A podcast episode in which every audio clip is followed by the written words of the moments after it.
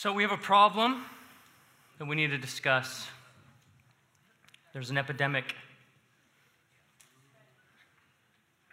and it's bad. And I don't personally think people are freaking out enough about it. I actually think that most everybody in this room is probably already affected by it. I'm not talking about corona. I'm talking about the more, more, more busy, work harder, progression, progress, hectic, anxiety, culture, virus that we've all come in contact with. We've been discussing this as a staff uh, for a while now and really more deeply for a couple months. Taking a look at the state of our culture and the state of the church and the state of our own souls. Asking ourselves, is the way that we're operating and doing life congruent with God's plan for humanity and health? I think that what I'm learning is it's important to recognize that the, the world that we've all grown up in, and the culture, and the speed at which we move, and the, the wealth that we have and the stuff and the noise is, is probably not altogether biblical. Just a hunch. We're reading a couple books, some of us. Um, if you want the resources that we're drawing from from this series, then uh, we'd be happy to give those to you. But I, I read in a book recently, it said, uh, he asked the question, he said, How often, when somebody asks you how you're doing, does your answer include the word busy? And I had to be really honest with myself. I never thought about that before, but I can genuinely tell you that probably the past couple years, 95% of my answers included that word. It, it's just the way that I've always answered the question. Whether we're doing bad or it's, oh, it's a tough season or we're doing really good, it's usually something like, yeah, we're good. I mean, super busy, but good. Anybody resonate with that? Like we live in this culture because we're Americans, right? And yeah, go America, right? And, and, and we believe in progress and harder, better, faster, stronger, more, more, more, more, and more. And, and, we, and we pursue this when it comes to our work and our wealth. Uh, but, but it's even infected our lives in other ways. You, you probably have a, a, a little infection device in your pocket or in your hand right now. Some people would say that 2007 is going to be the moment in history, other than the life of Jesus, that all of history turns upon. In 2007, Steve Jobs came out with this thing called the iPhone. It's, it's, it's instant access in your pocket at all times. Now, some of the millennials and Gen Xers don't know what it's like to grow up in a world without that, but some of the older folks, including myself, I'm right on the edge, we remember the time when there was no internet, or when there became internet, it was almost so frustrating to get on that you just didn't waste your time, you know, the dial up. But now we have instant connectivity, not just to information and access to the internet, but what it's connecting us to is a culture of comparison and, and more, more, more, more, more culture. It breeds FOMO in us. We're fear of missing out all the time, fear of what's it. It's why we're, we go back to, you know, early when social media came out, there was this moment, a short moment where, like, say, your Instagram feed, you would scroll down and then you'd reach this place where you had seen the picture before. Do you remember that? But then this guy came out with this thing called infinite scrolling. And now all of them use it. So your Twitter feed, your Facebook feed, your Instagram feed, your news feeds, they will never, ever, ever run out of content because he developed an algorithm that will always put something below. And so you can literally scroll forever. Even if you only have two friends, they will add something. And you could scroll forever. And it was built with this intentional purpose to hook you like a drug to your device, to make you want to go back to it and get that little dopamine hit when you get that like or that new story comes out or the new picture. And, and it's just, I think it's hurting. In fact, the guy that invented infinite scrolling has since apologized for what he's done to humanity. And so we're starting this series uh, this weekend and for the next maybe, I think, four or five weeks. And we're calling it The Art of Being Human. Because it really is an art. It's, it's complex, this life that we live in. There are so many responsibilities that we do have, things that we must do. We have to provide. We need finances. We, we need to work. And it's a good thing to progress and to build and to create and to do and to make. And it's in many ways, the things that we struggle with are good things. But just like a lot of sin, sin is a good thing that becomes twisted. Not all sin is altogether evil. You recognize that, right? A lot of sin is just a good, God given thing that we twist for our own selfish purposes. And so we're going to spend a couple of weeks inviting you in to the process of discerning with the along with the Holy Spirit are we healthy? Are we at peace? Do we experience true God given rest in a society that's all about more, more, more? John D. Rockefeller had $1.8 billion in 1918, which some people say, if you do the math for inflation and all those things, that he would be worth $400 billion today, which is by far the richest person ever uh, live in this nation. Jeff Bezos is worth 108 billion, and so 400 billion dollars is insane. So the wealthiest person ever live in this nation. And somebody asked Rockefeller one time, "How much is enough?" And he said, "Just a little bit more."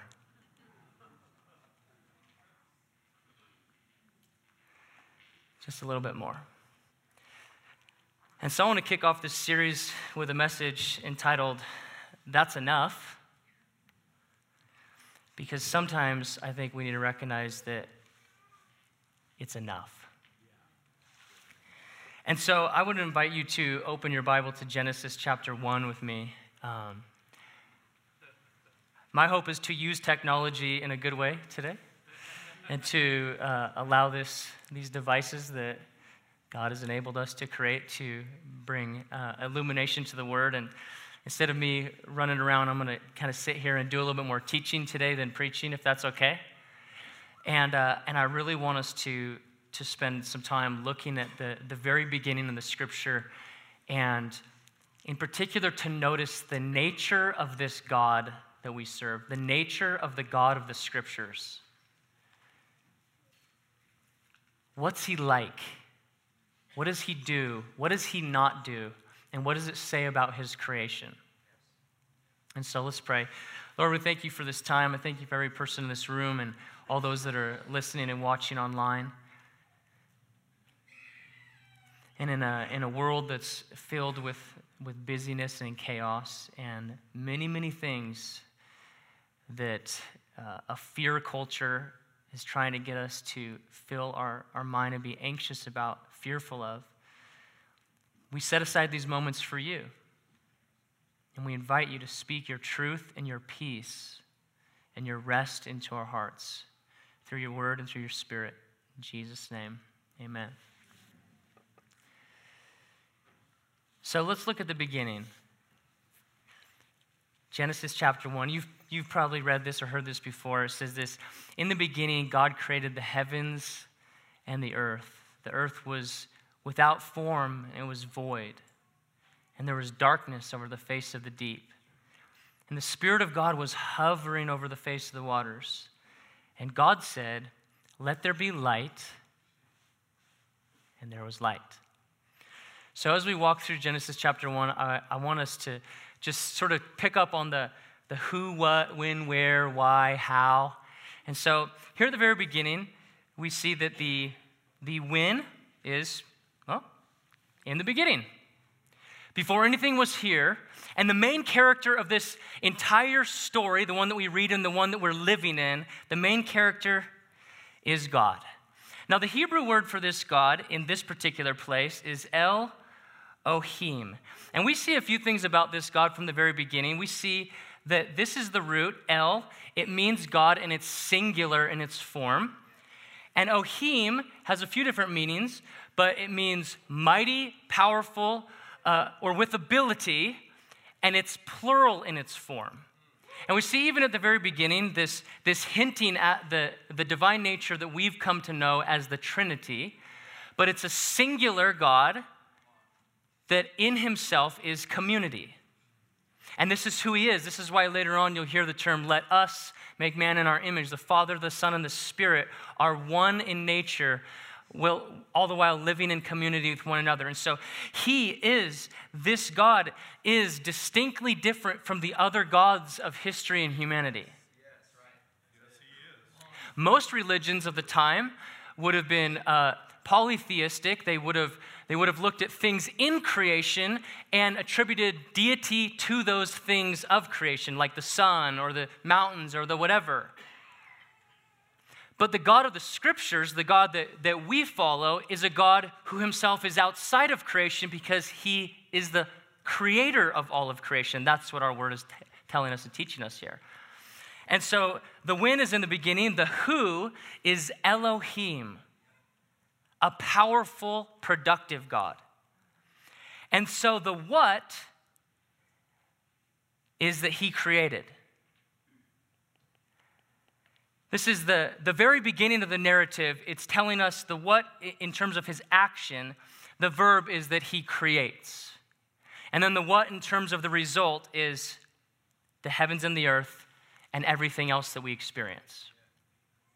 So, in the beginning, this all powerful God begins to create.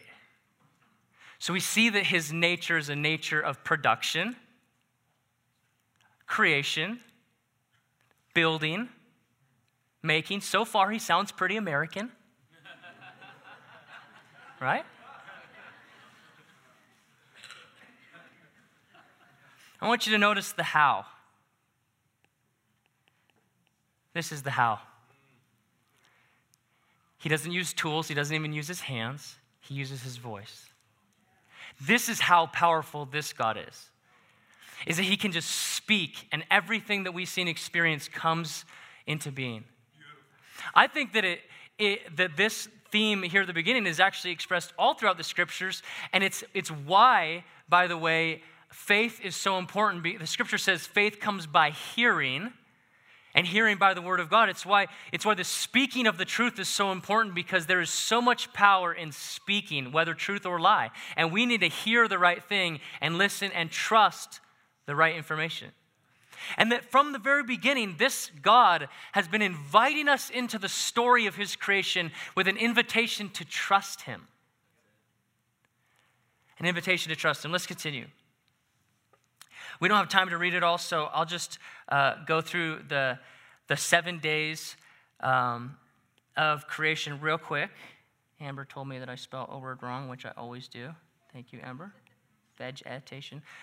Vowels are hard. Just saying. Okay, day one, we would see in verses one through five, he creates the heavens and the earth, which is sort of a description of uh, everything else that we see. And by the way, oftentimes when you read the word heavens in the scripture, it's not actually referring to the heaven that we all think of as in the afterlife. It's just simply referring to the skies or the atmosphere above. Typically, when it comes in the plural sense, the heavens and the earth, that's what it's referring to, is just the sky. Just a little side note for you that might help. Sometimes, even the New Testament, when you read that, you're thinking, this doesn't really seem like he's talking about heaven the way we think about it because he's not. So, in this case, it's describing, it's describing this universe that we live in. And then on day one, you see that he creates light and day and night. And then he says this, you've probably seen this before. He looks at it and he says, It is good. So, the Hebrew word there is tov, T O V. And I asked, uh, by the way, one of our city group leaders, Phil, they just started a city group all about uh, going through this book. And he told me, he said, We've had three city groups sessions already, and we've only covered three words. And I was like, Wow, you must be really smart, dude.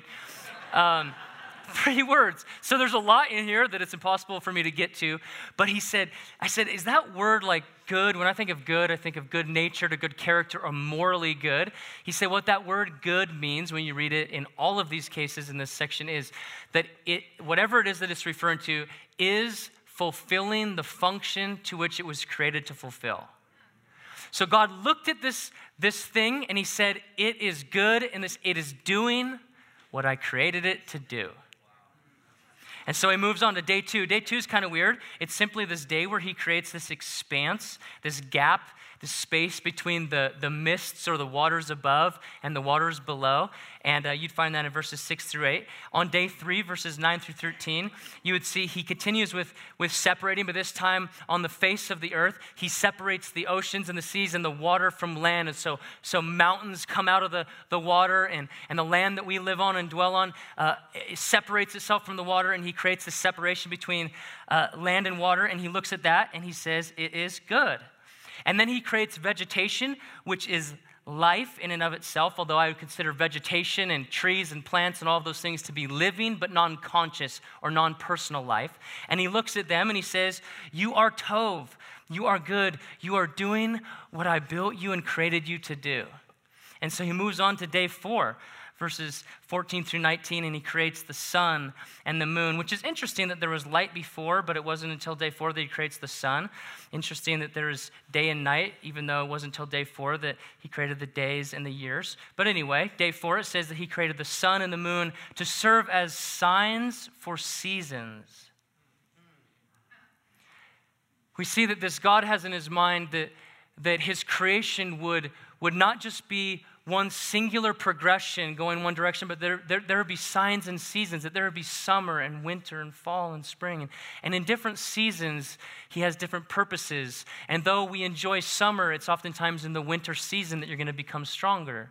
You could see this even in creation that a, a, tree will actually grow its strength in the winter season. And when the, when the winter is harder, if you cut the tree and look at the rings, you'll see that the rings are stronger in those hard winter seasons that create the ability to produce fruit in the summer seasons. So we see a God that creates with his, his power and ability seasons, days and years. Day 5 in verse 20 through 23 we see that he creates air and sea life. So, all of the living creatures that to a degree have a conscience, they're, uh, they're, they're more than just vegetation, they're, they're not humanity, they're, they're living beings, though. They're birds and the flying things and the sea and everything that's in the sea. And he, he looks at those two forms of creation he says, You are good.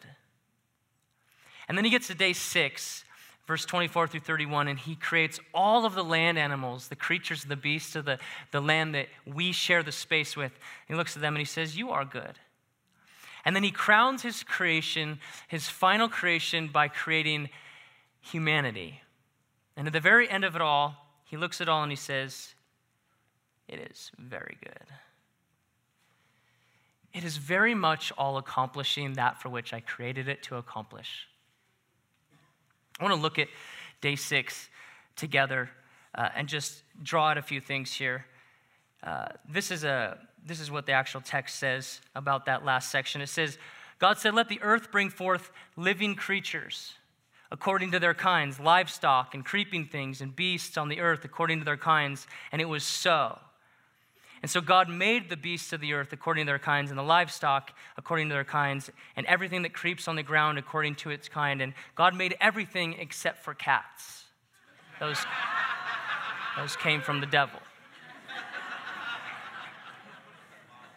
Just kidding. Saw that it was good. Who said I agree? Give me an amen.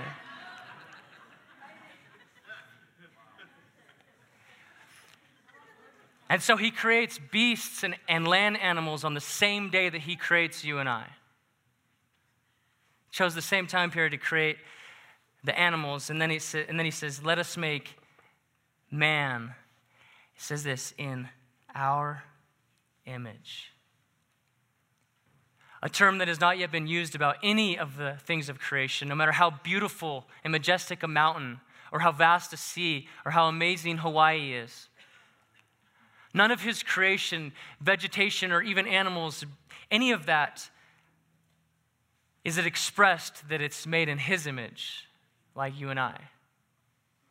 So let us make man in our image after our likeness. And let us give them dominion over the fish of the sea and the birds of the heavens and over the livestock and over the earth and over every creeping thing. And so you have power over all the spiders. And if you know anything about the way that a, a Hebrew writer would write, you would know that anytime they repeat something, oftentimes it just shifted a little bit, but if they want to repeat something, it's a way of really emphasizing what they're trying to get across. So we see it again, a poem within a poem, where it says that so God created him in his own image, and in the image of God, he created him, both male and female, he created him. I want to look at one other contrasting passage because when you get into chapter 2 in Genesis, it, it also describes the creation in a little different way. And I want to look at just this one verse, Genesis 2 7, where it's describing the creation of man. And it uses a different term this time. It doesn't say uh, in the image of God, it says this Then the Lord formed the man of dust from the ground. That's encouraging. We're just dirt bags you know? But what sets us apart and makes us really alive is that he breathes into this little dirt bag the breath of life. Which, by the way, both in the Hebrew and the Greek, uh, the word breath is a reference to the Spirit. And so, what he's trying to described to us in this text is that there is a God who's all powerful and he has the ability to create and he, he creates with even his voice and he goes about performing and producing and creating and making just exactly as he wants it to function and he looks at it all and he says it's good. And then he crowns his creation with a being that has his fingerprint a being that has both image yet is made out of dust. A being that is formed in his image, and as the spirit and the breath of life fills us, we can come alive. And we are unlike anything else in all of creation.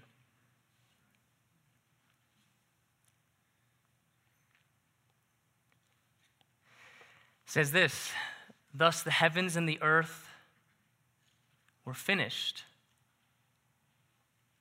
and all the host of them. And on the seventh day, God finished his work that he had done. And he rested. And then it says a few more things that are really, really important. It says that God blessed something. He blessed the seventh day, and he blessed it for a purpose to make it holy.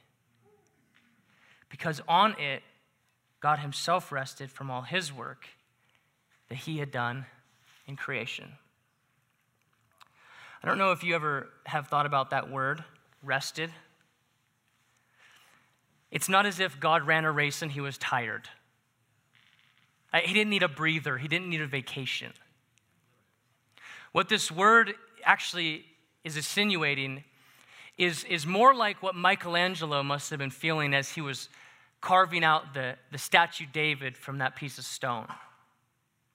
And I don't know about you, but I'm not much of a statue guy, not really my thing. But I did go and see the David in person, and when I saw it, I was surprised at my own self for liking it. There's something really special about the statue David when you're standing in its presence, it, it is truly magnificent. It's weird. You look at it and you're like, wow, that is truly a, a beautiful piece of art. And the insinuation in this word is that, like a real artist who has ability, God given talent to create and produce, that there comes a point in time for an artist like Michelangelo that he had done as much as he should do, and if he takes one more swing of the hammer, he will have gone too far. Therefore, God ceased from creation because he thought to himself, This is good enough. And if I produce more, it will actually be too much.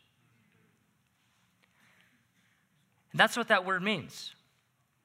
In fact, literally, this word, this verb, is Sabbathed.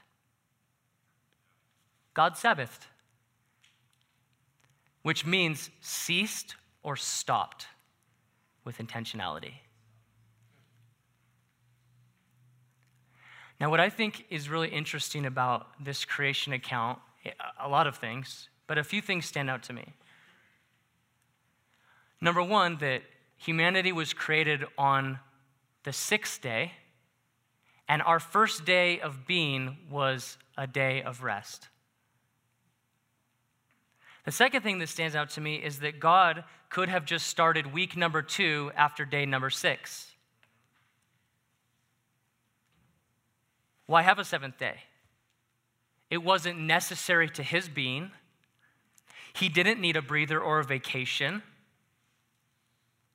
But the text shows us and implies to us that just with the same intentionality with which he created all of the physical things that we experience, and looking at them and saying, It is good, it is good, it is good. I've made this physical thing for a purpose and it's fulfilling that function. He also created an intangible thing. And not only did he say it's good, but after all of his physical creation, including you and I that have the very stamp of the divine upon our life, made in the image of God, it wasn't to any of the physical things that he made that he blessed or offered a blessing, it was to an intangible thing called the seventh day.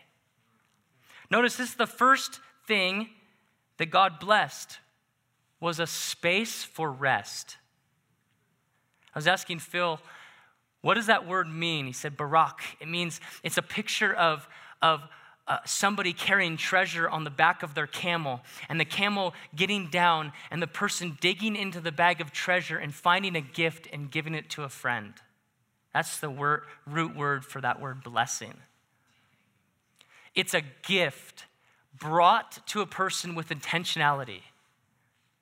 And then this all, all important word that you find all throughout the scriptures, holy, it's it's God saying that I'm, I'm not only blessing this day as a gift unto you, but I'm setting it apart for you for rest and relationship. It's a covenantal term, is what it is. And so I just want to uh, draw a few conclusions from this passage um, and invite us to just consider today and to consider this month just a few things. First of all, Elohim, the God of this scripture, the God of the Bible, the God that you and I serve, the God of all powerful ability, production, and creation, is a God who knows how to say, Enough. I've done enough. It's good for now and I'm going to choose rest. Number two,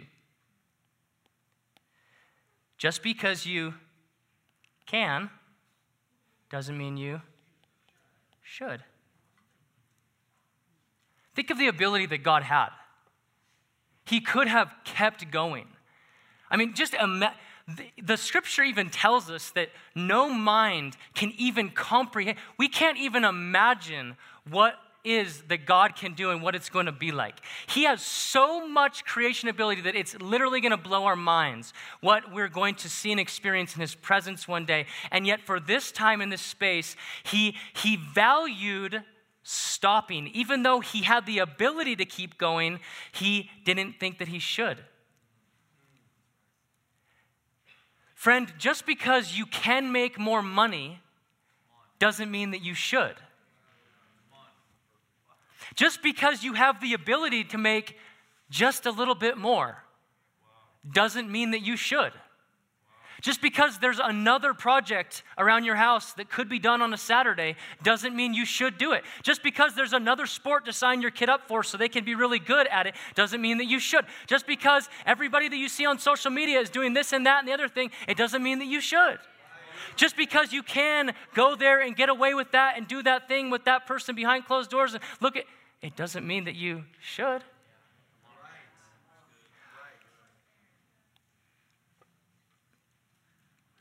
Why?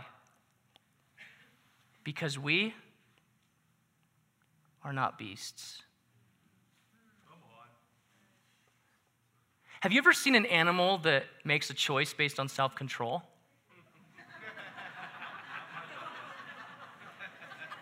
You don't see it. Beasts, the other living creatures that were formed on the same day as you and I,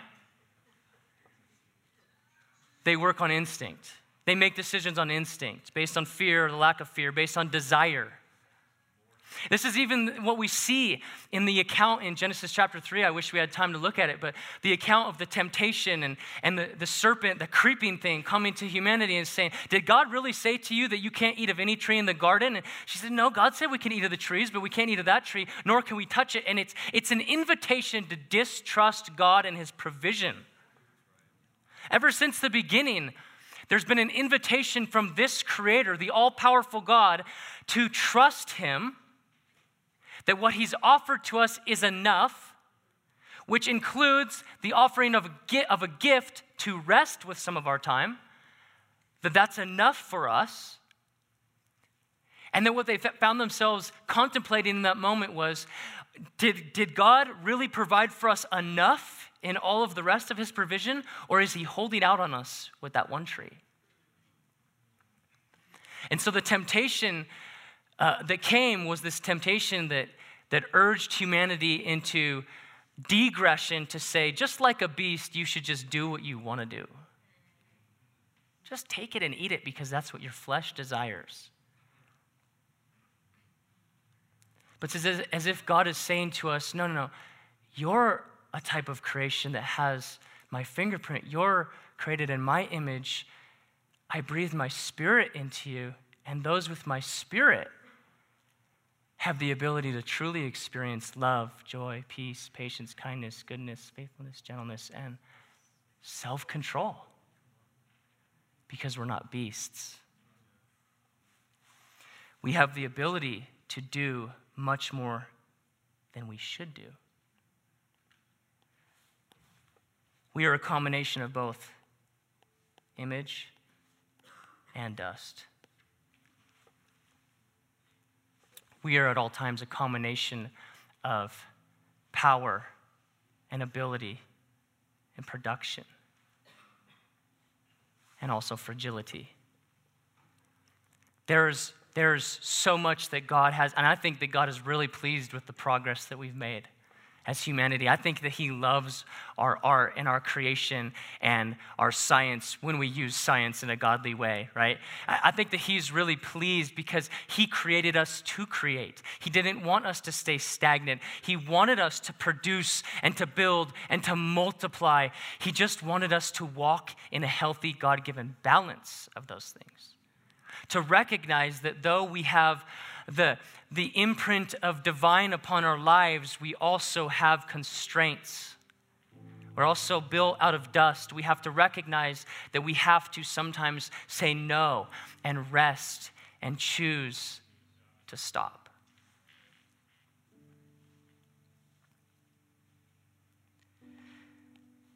Lastly, I just want to point out again that the first blessing was on a day and it was a gift for rest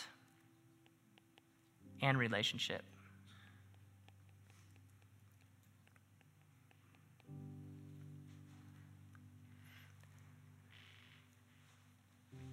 God has brought a great treasure for us. It's one that in our culture is hard, hard to receive. It's funny to me because in our culture, if you've ever tried to stop, and I'm, and I'm not just talking about a vacation, I'm not just talking about sleeping at night. I'm talking about God's gift in resting, worshiping Him, setting aside time to spend in rest and relationship with Him that you might be rejuvenated and refilled. Or, like the scriptures pointing out to us, that we might start from the place of rest and let that place of rest lead us to a place of production instead of the other way around. What's really interesting, and I wish I had more time to talk about, but uh, the first time that this text would have been written would have been written to the Israelites in the desert, coming right out of 400 years of slavery, coming right out of a situation where their whole their whole being and their whole value in the midst of a slave culture was a value placed upon their life based on their production. You ever thought about that? That the Israelites, God's people, were coming out of a system that said for seven days a week, from sun up to sundown, your value is imputed upon your life based on how much you can produce for this kingdom? And it's in the midst of coming out of that reality that Moses uh, reminds them of God's commandment that is not coming with the law, but is a, in the law, he's remembering them that from the very beginning, God created everything and intentionally instituted a day of rest. As if God was saying again to these Israelites that your value is not based on your production, your value is based on your identity and trusting me first and working from that place.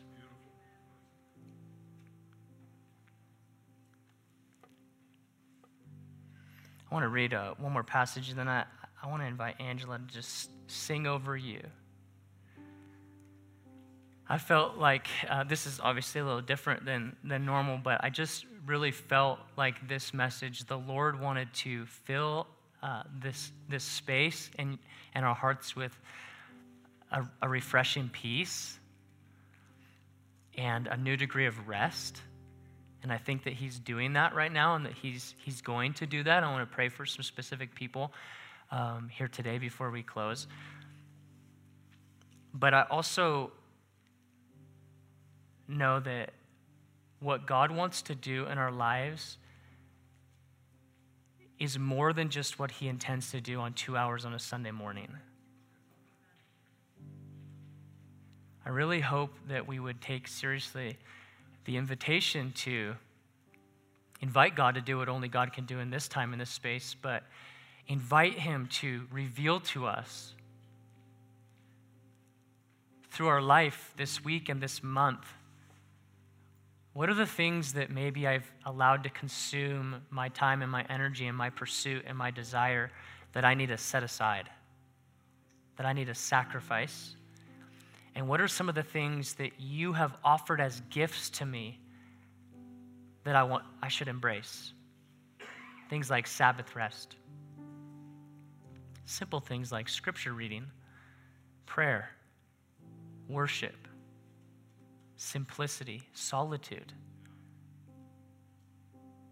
Sometimes I think we're looking for the next new complex thought in our faith and He's given us so many gifts, so many simple gifts to stay healthy in Him.